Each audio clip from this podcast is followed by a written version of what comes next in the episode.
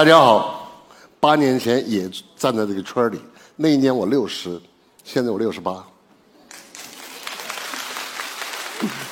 所以在座所有的小伙伴，所有的年轻人，老方有一点值得你们学习，永远倒不下去。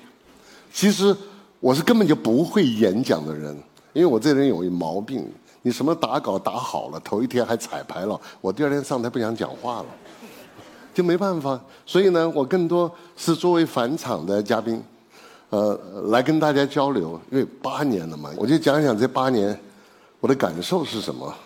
然后就把我这八年其中，呃，觉得有感的一些感觉分享给大家。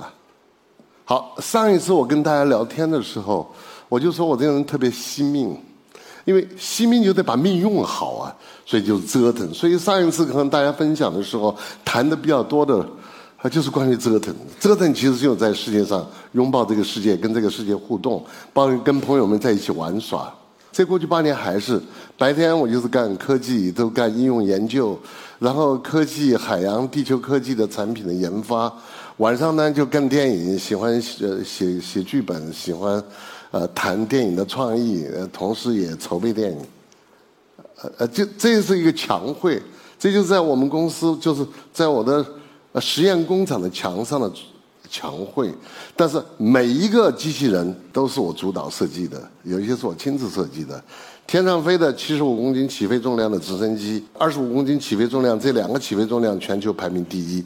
我在白天干什么呢？就是干无人系统，天上飞的、水上跑的、水下跑的。啊，这些可能太专业，如果以后谁兴趣，可以跟我交流。那晚上干嘛呢？呃，从上一次呃一席的时候。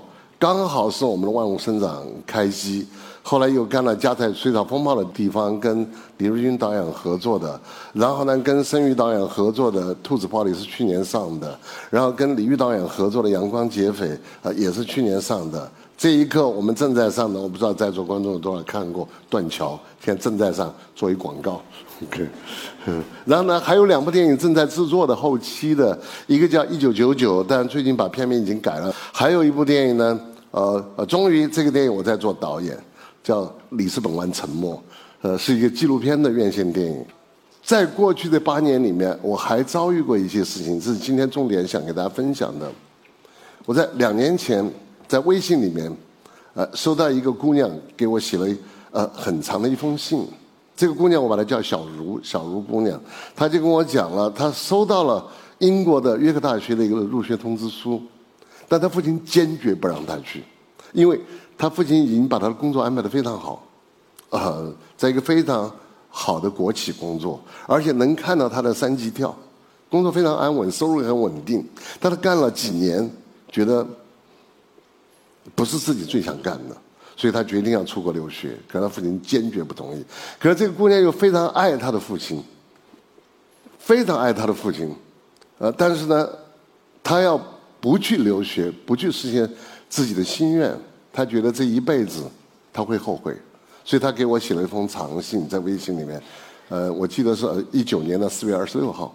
所以我当时给他回了一个信，我说我没有那么多时间在微博的私信里面来跟你交流，我就把我的电话给了，我说这样，你让你爸给我打个电话，我跟你爸聊天结果有一天我正好在谈剧本的时候跟李玉导演，这个电话来了，我跟他爸在电话里聊了半个小时，因为他爸一直怀疑你你在哪儿认识个网上的骗子，又来蒙你来了，呃，所以我们俩交流至少打消了这个顾虑。后来我就跟他爸讲。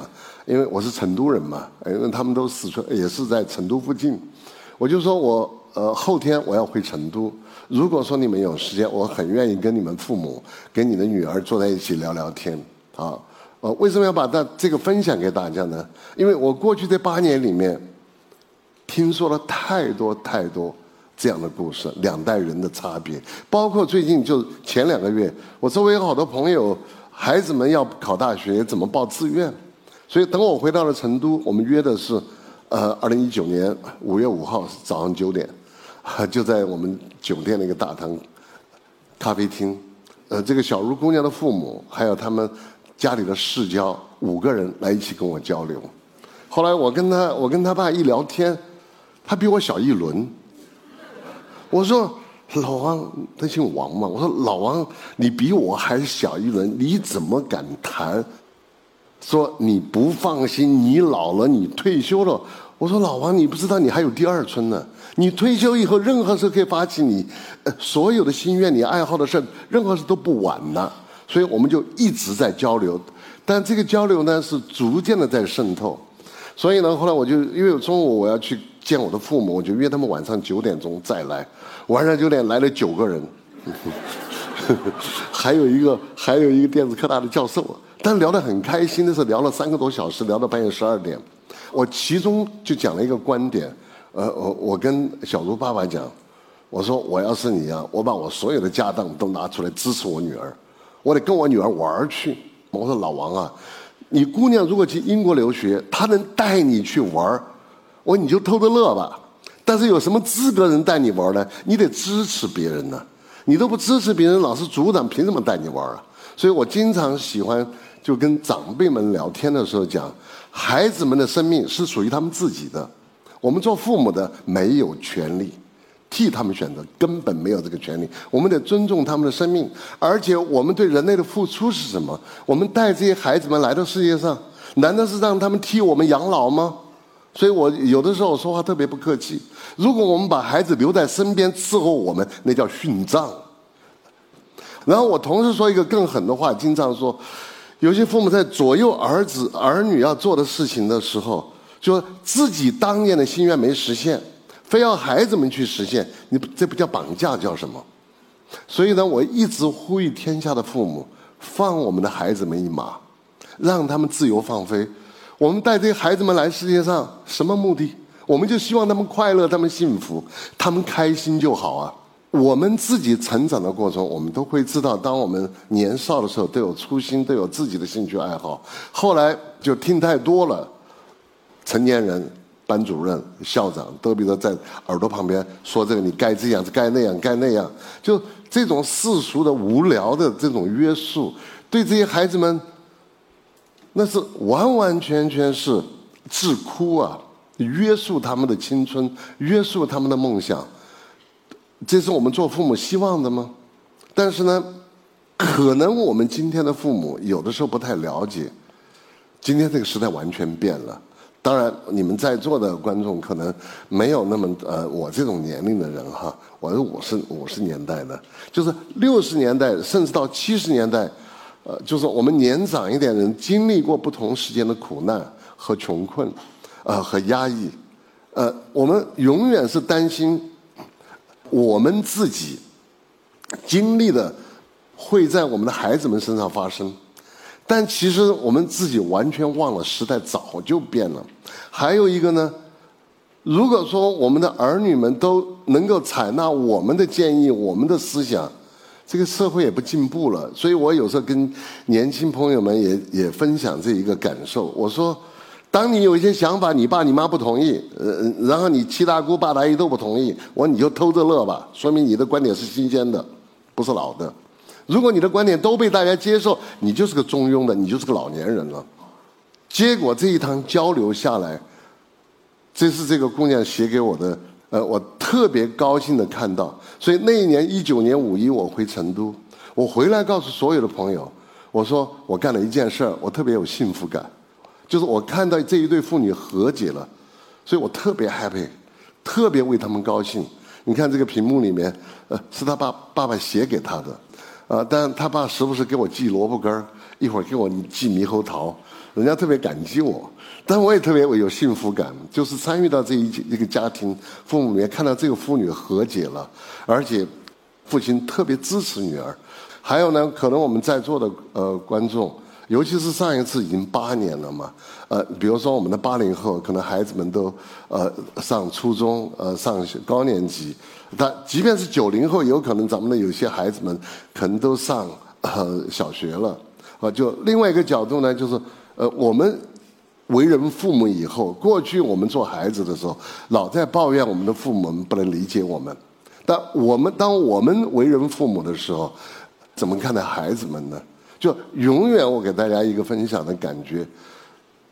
所有的孩子们要感谢你们给他们一个生命的机会，带他们来到这个精彩的世界。但他们不属于你们，他们属于自己。也就是说，对孩子们所谓的教育，就是我们经常家长们会有个误区，总想教育孩子，其实你教育不了，孩子比你聪明，因为这些孩子们来到世界上的时候，他完全就是个海绵，他的眼球全部是在新鲜的事物里面，就什么东西对他有刺激，能记录下来，他最清楚。因为我们永远希望自己的孩子们是自由的。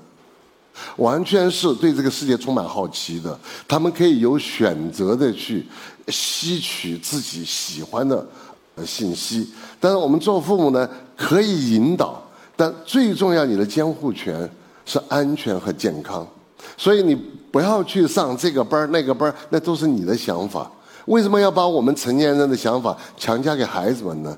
你们为我们为什么不愿意看到孩子们能够？非常快乐的活在世界上，而不是天天上这个班跟这个比分数多少。他们有童年回忆吗？未来，这就是我经常讲的。我的童年回忆特别好，因为我从来没有过家庭温暖，是因为我两岁就进了全托幼儿园。呃，然后呢，我我父亲还在世的时候，前年跟我弟弟在一起，他们说他们特别可怜我小的时候，因为我父亲是个铁路工程师，满世界跑。我母亲那会儿刚好上大学。因为解放以后上的大学，就没人管我。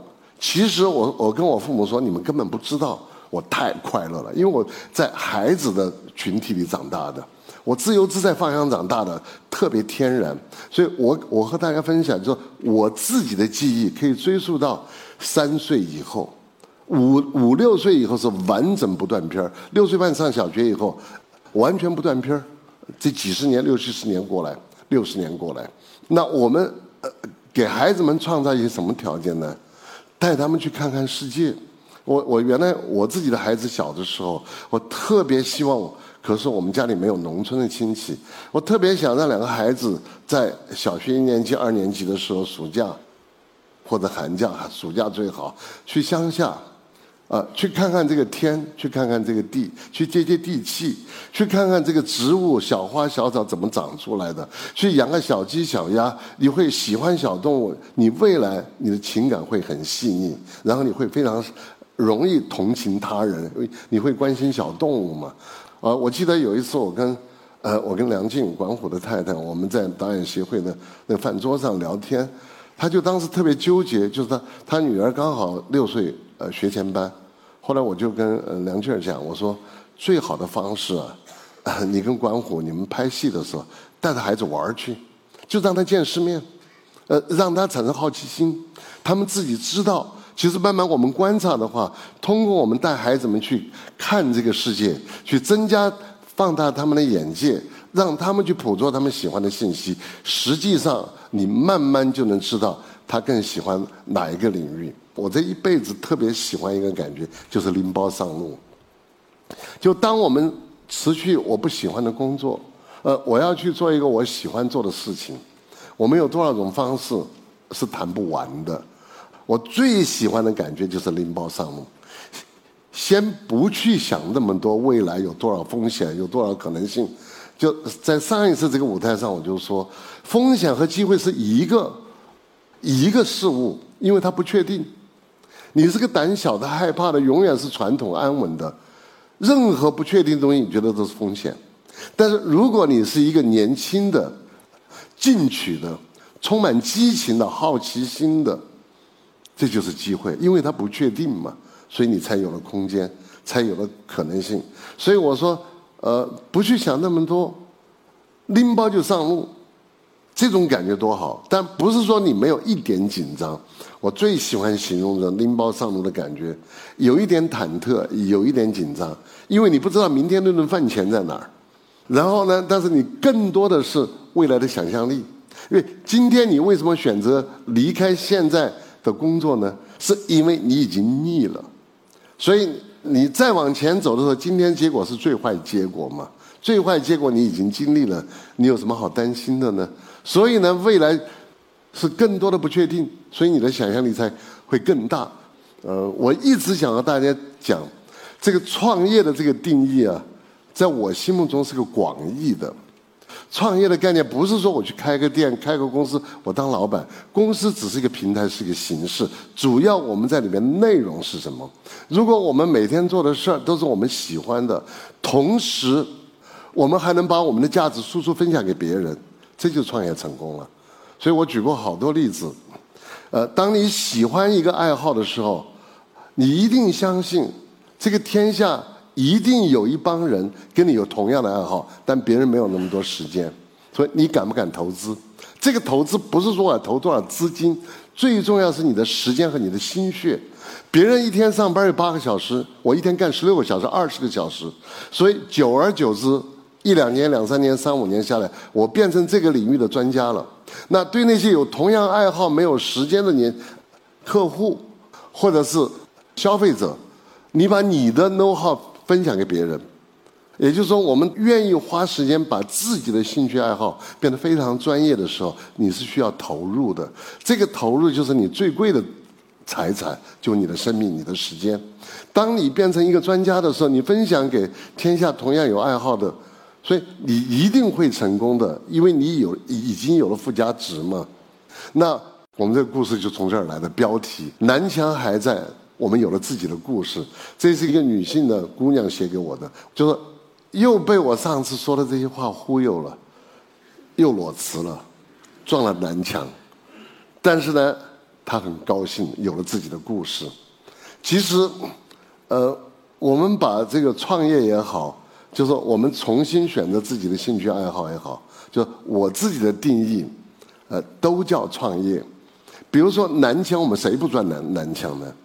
呃，比如说去年我跟李玉导演的《阳光劫匪》撞一大南墙，但是我们这个过程很开心、很快乐。就是当我们去创业也好，去选择自己的兴趣爱好，不是以周围人的评价来衡量的，一定是以我们自己的感受，这是我们的心愿、我们的兴趣、我们自己的生命的一段。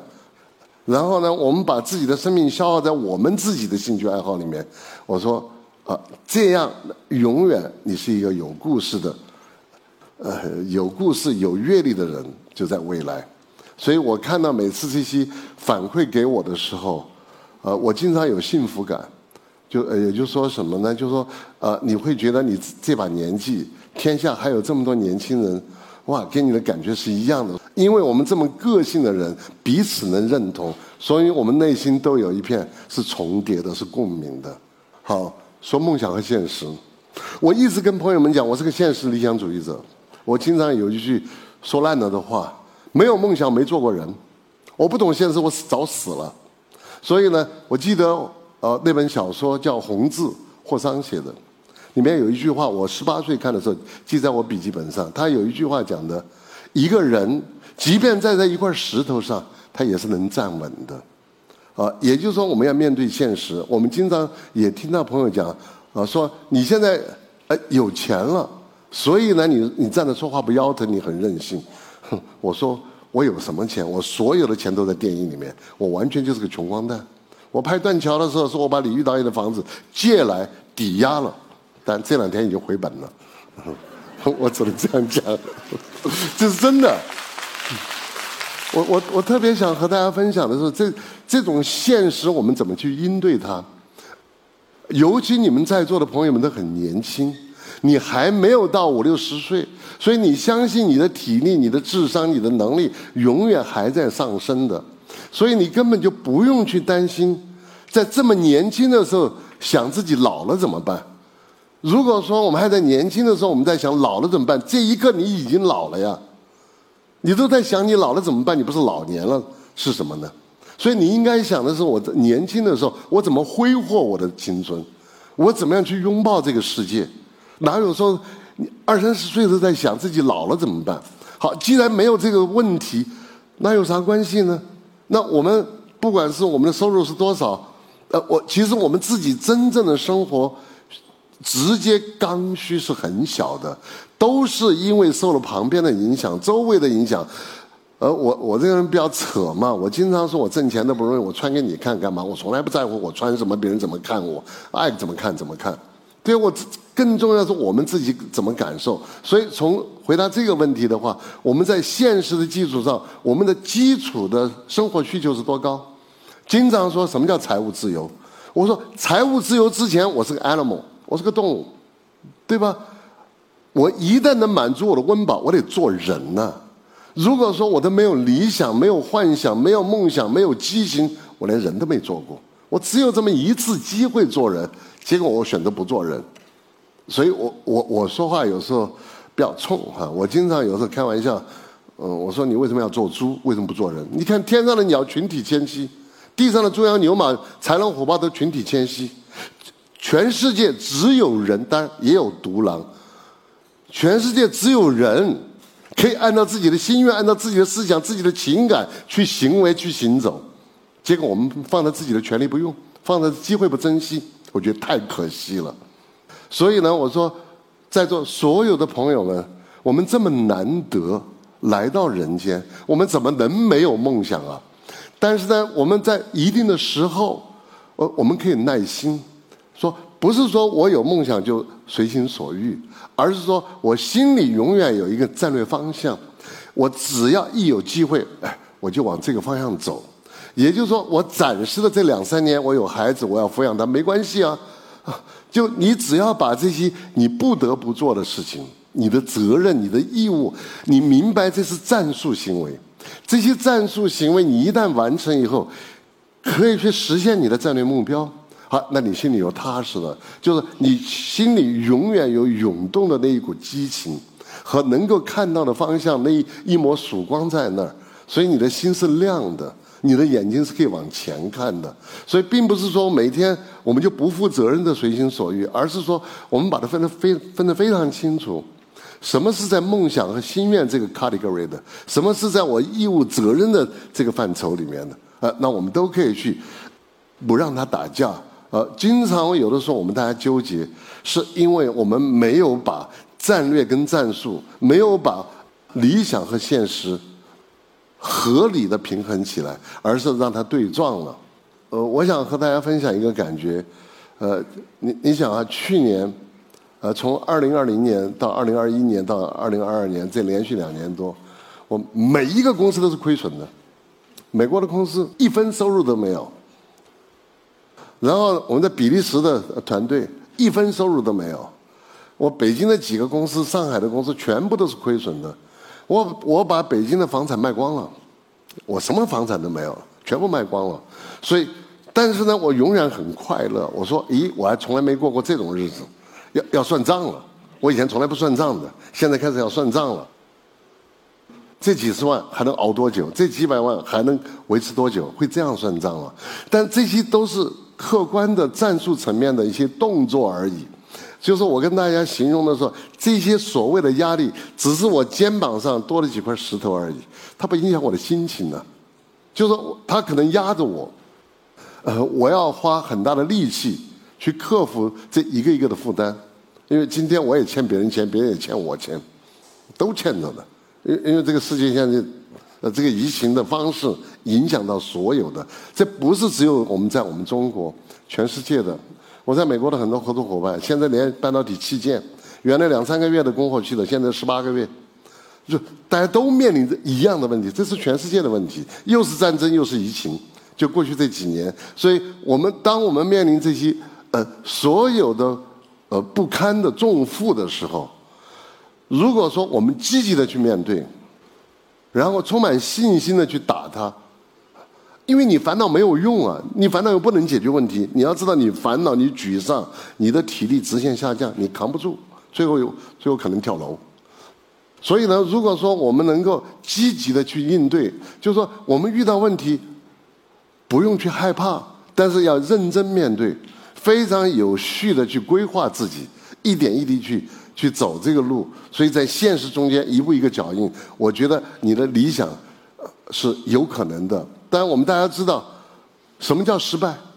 我们要离开这个世界了，突然想起来，我年轻的时候有这样的愿望，这样的愿望我没去实现，抱歉，太晚了，没有机会了。所以我和所有的年轻朋友们分享都是没有客观的标准。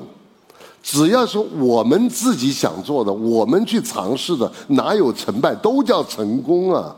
就我踢足球当年，我踢了十几年业余队的工厂队，在工厂当工厂厂队队长，在大学校队队长，我从来没有可能进国家队啊。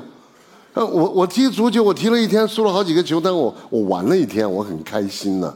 所以呢，我就说，我们当对理想和心愿，不要用世俗的标准去衡量它。我想去做一件事，干就成功了。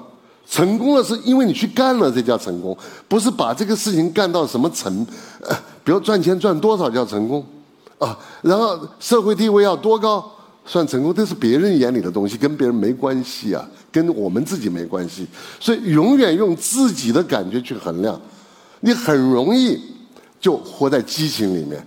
我我有一个新的想法，我又去尝试，我有新的一个目标，我又去追逐，但这个目标。我可能走不到，就像我们刚才说，这个南墙在这挡死了，我过不了，我绕呗，实在绕不了，我另辟蹊径呗，我换个方向呗。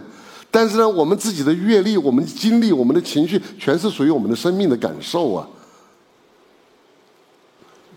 哇，这个不知道是哪一个朋友哈说，明天见，八年了，真的好快，这一下就八年了。我不知道我们的节目方现在。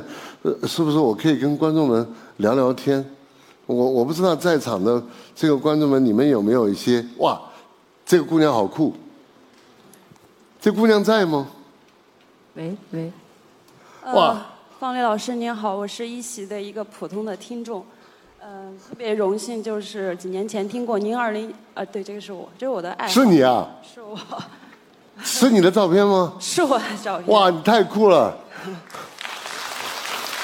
九十度哎，嗯，对，真的九十度。就是我非常荣幸，就是听到您二零一四年的那篇，呃，感谢你给我机会上场的演讲。我我相信很多一席的老粉都听过。当时您在那篇演讲里提到，就是说生命在于折腾嘛，然后年轻人应该做自己的这个生命大海上的这个船长。我非常的受触动。在后来的那个几年时间里，其实那篇演讲也被我反复的去复听。嗯，我想今天呃又能在这里见到您，非常的开心。我想借这个机会，我也特别高兴。借这个机会向您提一个问题，好，其实就是呃对比前五年嘛，其实前五年或前八年，我们都可以看到一个现象，就是现在的年轻人越来越求稳。其实呃按理说，就社会的这个包容性越来越强，越来越高，但是我们的行为就是在做人生的规划中，并没有呈现出一个多元化。怎么理解呢？就是可以举了一个简单的例子，很多学呃大学生在上大学之前就已经想好了，我考研我要去哪个学校，我将来呃出国留学要去哪个国家。然后这两年你可以看到有一个考公热、考研热，还有一个考编热，也也能佐证这一个观点嘛？我觉得就是我们的行为越来越趋于保守。嗯，目标更加的统一化，跟高度的单一化。我想问一下方丽老师，您结合对于这八年的一个社会环境的一个变化，您怎么理解这个现象？然后还有就是，对于当年您提出来的那个折腾的这个观点，有什么补充或修正的地方？如今的还有一个问题就是年轻人，我们嘴里的关键词是什么？是卷、躺平，还有摆烂，这代表着一种生活态度。就是在这样一个高度撕裂、充满不确定性，还有让人觉得非常的绝望的一个年代，我们应该怎么去更加理智的做出人生的规划跟选择？呃，以及在生活中怎么从普通的事情去入手，去建立自己的避难所，去消解生活给我们带来的这种无力跟焦虑吧？感谢您。好，我觉得你你提的问题好大的一个命题哈。但是你提的这个问题都是我们经历过的，你永远记住一句话：三十年河东，三十年河西。好，我跟大家分享一下，一九九八年、一九九九年、两千年这三年，我在硅谷，全球的热钱都往硅谷砸。我那时候我们开玩笑，只要你不是头猪，你都赚钱。我们连修房顶都找不到人，连下水道都找不到人，就是任何人，只要你有。一点点职业技能，人人都赚钱。遍地的中国留学生，我们遇到多少的？几个人一搭帮，呃，要去 IPO，呃，写一套软件。好，那个时候是大量的 IT 泡沫嘛。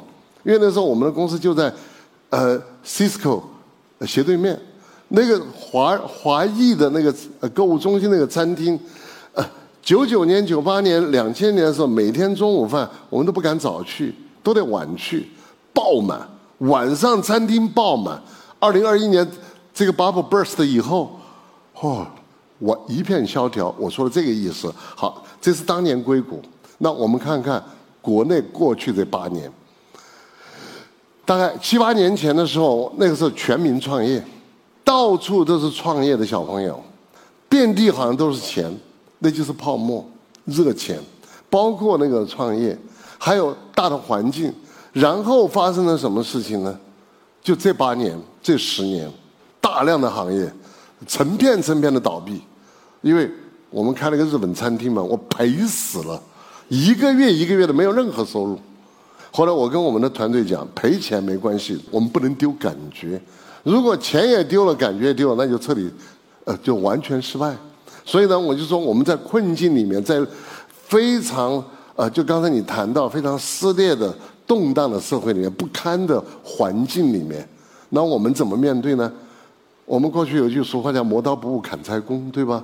我们自己修炼，自己磨刀啊。如果说我们活在人间的时候，当我们遇到客观的困难的时候，我们心里还有一个梦，我们心里还有一份情。我们在我们有限的空间里面，我们肯定会受到很多约束，可能我们施展不开那么大的面积，好有那么多的资源。就说呃，成都，因为我成都人嘛，我们经常打麻将，说有钱的。玩有钱的，没钱玩，我们就穷欢乐。我大不了打小麻将，对我可以打五毛一块的。我玩打不起一百的、一千的，我可以打一块的呀。所以我就说，我们怎么去面对这个世界的时候，不要因为这个世界的混乱、这个这个世界的撕裂，二度的伤害自己、惩罚自己。那我觉得就是笑看这个世界，那总有一天要过去，总有一天这个路要转回来。峰回路转，所以我就说以不变待万变是对的，就是一定要不是调节自己的心态，一定你要要在自己的世界里面有一片天，有一个自由的空间，你才有可能，呃，因为外部污染的时候，你还有自己的新鲜空气，就这是我的感觉，就所谓的自我修炼嘛。但这个不是被动的，是主动的。就是说，你不要因为外部的变化。你看我自己成长过程中，我经历过多少？我经历过三年大饥荒，我经历过文革十年，我也经历过前面整个九十年代动荡，都经历过。啊，但是我们怎么看待呢？你只能说，哎，我们可能有幸经历了时代的巨变，是一个见证人，是个目击证人，甚至有可能是个参与者。所以这也是一种阅历。所以尤其你攀岩嘛。谁说只有平坦走上山顶才过瘾？一定是苦不堪言的爬上去才有成就感，甚至摔了一个屁墩儿下来，爬起来又爬到顶了，对不对？伤痕累累爬到顶，更有成就感。呃，这个我不知道能不能回答你的问题，只是情绪心境上看能不能感染你。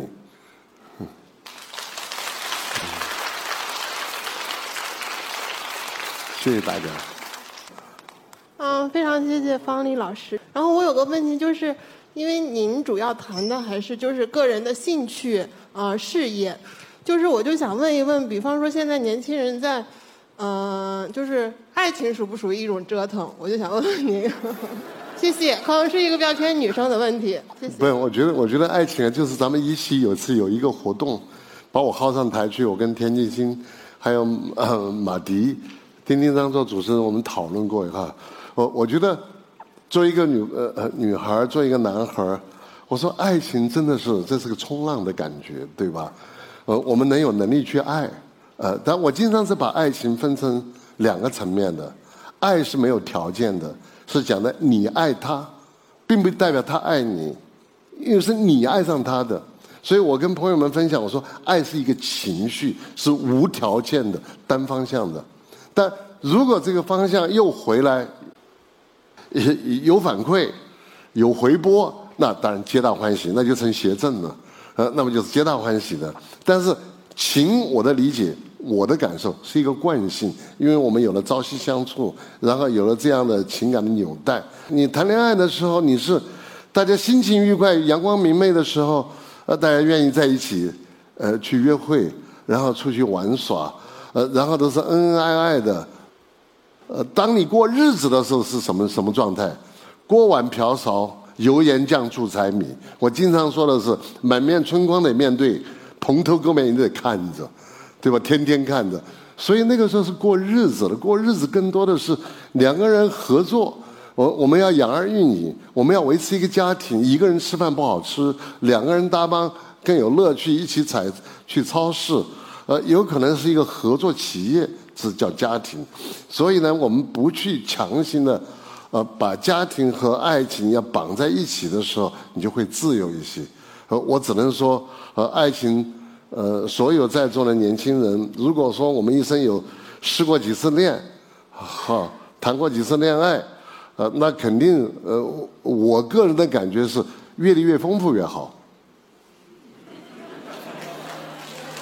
我不知道对错哈，就是我们的情感，我们的友谊，啊，其实是多层次的，所以更值得折腾，尤其女性。女性情感多丰富啊！我说这个世界，顺便表达一个观点：这个世界之所以未来宏观上越来越悲观，就是因为女性不在中心了。如果我们回到母系社会，女性回到中心，这个世界才有未来。少点战争，少点杀戮，少点掠夺。你看，女生都鼓掌，好。还有哪朋友一起可以，我们可以聊的？这种，这。你好，冯老师。想向您请教一下，呃，您刚才说的这些问题呢，包括我，我十分赞同。比如说像我，我是跳出了父母给我安排的一些工作吧。大学毕业之后呢，没有按照父亲的安排回到老家，而是来到了北京。呃，同时呢，因为疫情的时候呢，二零二零年的呃身体不适做了一个手术，但是还有的不幸呢是这一年也没有收入。呃，毕业之后呢，到。到目前为止，工作了十五年。你都工作十五年了。对，我工作了十五。哇，你看那么小。三十而立，到了比较尴尬的年龄，三十六岁。呃，这个时候呢，在工作之上会遇到一些瓶颈，会很难会在网上有机会。呃，来北京呢，是因为我一直觉得我想跳出我原来的这种呃氛围，跳出家庭这种这种。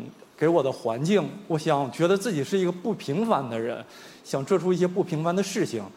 但是到了三十而立的年龄呢，却发现经历过这么多事情，发现大家都说人的成长是能够接受自己的平凡。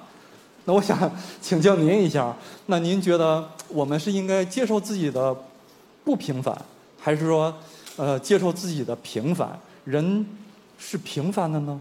还是不平凡的，说的很好。好的，谢谢您。取决于这个平凡和不平凡，我们讲的是本质还是表面？我们经常讲的不平凡，呃，都是特别土的、特别土鳖的、光鲜亮丽的社会地位，对吧？所谓的身家多少亿，什么狗屁地位，都是别人说的。那我们自己对自己生命负责的时候。呃，你完完全在普世的这个观点里，我就是个平凡的人，但是老子内心里从来不平凡。我心里不平凡呢，因为你有一个想象的世界，一个感受的世界，你有一个内心，所以你完完全全可以在平凡的生活中，心内心是涌动的，是充满激情的，因为那是属于你的一片空间。不管我们的家庭有多困难也好。不管我们周围的环境有多浮躁也好，我自己内心是安静的。我是爱我的父母的，我会关心他们。然后我就一点一滴的在我自己工作里面，然后呢去跟周围的朋友交流。如果说我身边呃有一群朋友，呃是我们是很好相处的哥们儿，我每天来上班就很快乐。所以我可以说。在别人眼里你是平凡的，在你在心目中你是不平凡的，因为你太牛了，你来到这个世界上做了一次人，而且你是完全按照你的心愿和你的情感在做选择。我说这个就是勇敢的人，而且也是浪漫的人。哎。呃，方老师您好，我应该是在读书的时候，应该是很早很早之前就在电视上看到过您的很多访谈和演讲。伴随着我现在也进入到职场有几年的时间，就是在工作当中确实会遇到很多问题，就例如说用很多的成本，或者是用投入很多，但收效甚微，甚至说完全看不到方向。嗯，但是呢，我又会希望能够去做一些东西出来。那久而久之，就一直在处于一种很疲惫、很无力的一种状态当中。我也对这个行业或者对自己所在的事情会产生一些怀疑，或者是我就认为这个事儿可能就是成不了，就是存疑的。然后呢，您也提到过，您有一直在尝试一些新的东西。然后我也想请教您，就是您有在去一个新的领域之前，有过一些对于新领域的嗯。例如说，呃，旧领域的沉没成本，或者是新领域你要付出很多的代价，或者是付出更多去得到一些成就的这种平衡，或者是您的一种心理状态吗？想跟您请教一下，谢谢。好，就刚才你们看到我的前面那个图片，天上飞的，地上呃给水上跑的，水下跑的，都是前沿的。我是在十二年前给自己下了个定义，未来二十年我干嘛？好，所以我用了八八字方针：无人、远程、遥测、遥感。因为我是干地球探测和海洋调查的，因为我相信人类的未来。因为我们看到今天技术的进步，已经到了无人时代了。但是呢，我知道这个无人时代的这个市场的起来需要很长的时间。所以我干无人这个系统，进入无人系统，我自己把我自己所有除了，但我的钱基本上就在无人系统的电影里面全部干光了。但是呢，但你能看得到未来在哪里？但就是说，当你相信你做的事情是代表是未来前沿的，所以你要沉得住气，因为你知道现成的东西是非常拥挤、竞争非常激烈的，就是看你敢不敢投入。说如果你耐得住、耐得住性子，就我就是相信。所以原来我定义我在十二五，从一零年开始到到一五年。我在“十二五”全身心进入无人、进入无人技术领域里面。我在“十三五”就是把无人技术到一个一个领域里面去应用，做了十几个应成功的应用案例。所以我当时就预计，我说到“十四五”的时候，遍地开花，很多不同的领域开始采用无人系统。果不其然，现在已经是这样。我说“十五五”是无人时代，啊，这个是我自己的专业领域，好对科学技术未来的判断和预测。好，如果你们在互联网，在你们自己的行业里面一样的这个判断，你首先要分析的是人类的基本需求，社会的基本需求。如果在我们的领域里面，我们不是急功近利的，是立刻要去解决我们的生存的更好、收入更高、现金流更高的话，好，那我们一群小伙伴在一起研讨，在我们这个领域的未来在哪里？好，未来有什么可能？这一定要分析调研。所以，为什么你可以看到很多大型企业，它时不时的你会发生它在一些关键的历史节点上，它会转型，但是转型不是完全。今天我看了一个视频，就就谈索尼和三星嘛，你以为人家退出市场了，人家转到后台去了，后台利润更高，其实你在前台利润很低。好，我就举这个例子，不要因为表象，一定要拿三到五年看未来，不是一两年，就是。未来的就是我们培养一个市场，因为我也做市场做好多年。任何一个新兴的产品、新型的技术、新的消费模式，要让它变成一个流行的消费行为，最少三到五年。所以过去我们说做东西难，卖东西更难。好，我们任何一个前沿的科技产品也好，消费产品也好，当它要变成一个流行趋势，最少都三五年。呃，一两年很困难的，一两年就短平快的东西，呃，它没有那么长的这个延伸性，呃，那都短平快的，就门槛很低，你能干，他们也能干，别人也能干。所以呢，当你在分析自己未来的时候，要很科学的去分析。但是呢，我们人的情绪最重要的是，你要明白，就是当时局变化的时候，你开始掉头。你要你要看准方，因为我们现在讲的是一个具象的问题和方向了，但是我们的情绪不要受到这些影响。车到山前必有路，永远都会有路的。只要你们有团队，但是我们一个人确实单打独斗，我们的市场信息会很少。但是如果说你们是一个团队，我们经常聚在一起研讨策划，这个过程本身可能让你们燃起激情，有更好的创意。但，我讲这话的是空对空的，没有具象的。抱歉哈，我只能说一个大致的感受。其实，在座的朋友们，就说我我是，呃，因为我没有财务诉求，就到我这种年龄，还在有财务诉求，我就白活了。我从二两千年开始做，你做了二十二年电影，所以人家说你的个人私人财产全存电影里面了，给后人呢，给孙子辈儿，因为我特别喜欢文艺片嘛，所以我觉得文艺片是电影电影的灵魂。所以呢，呃，我就我讲这个话的意思是说，呃。其实我们在工作中、在生活中、在创业过程中，我们的回报有有形的回报，但是更珍贵的是无形的回报。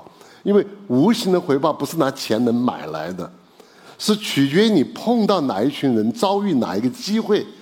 所以，经常我们说，呃，无形的这个回报，它不是说，呃，我不可以量化，我完全可以量化。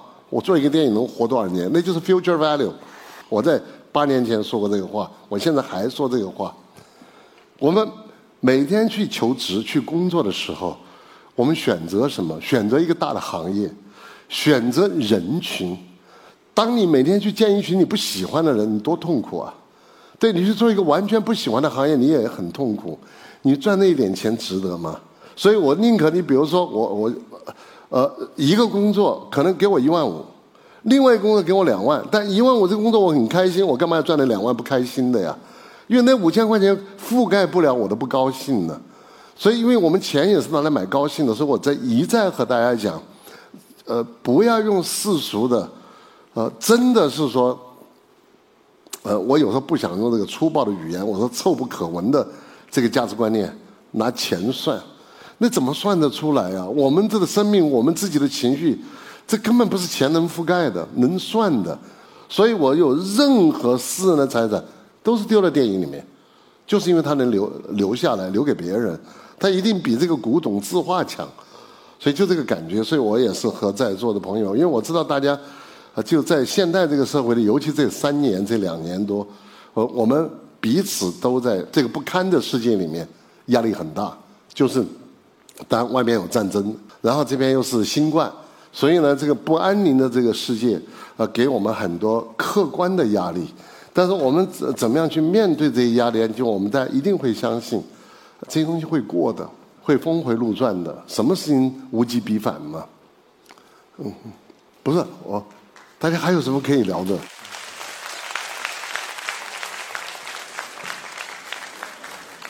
哦，要下班了，好，好，谢谢你们大家，好。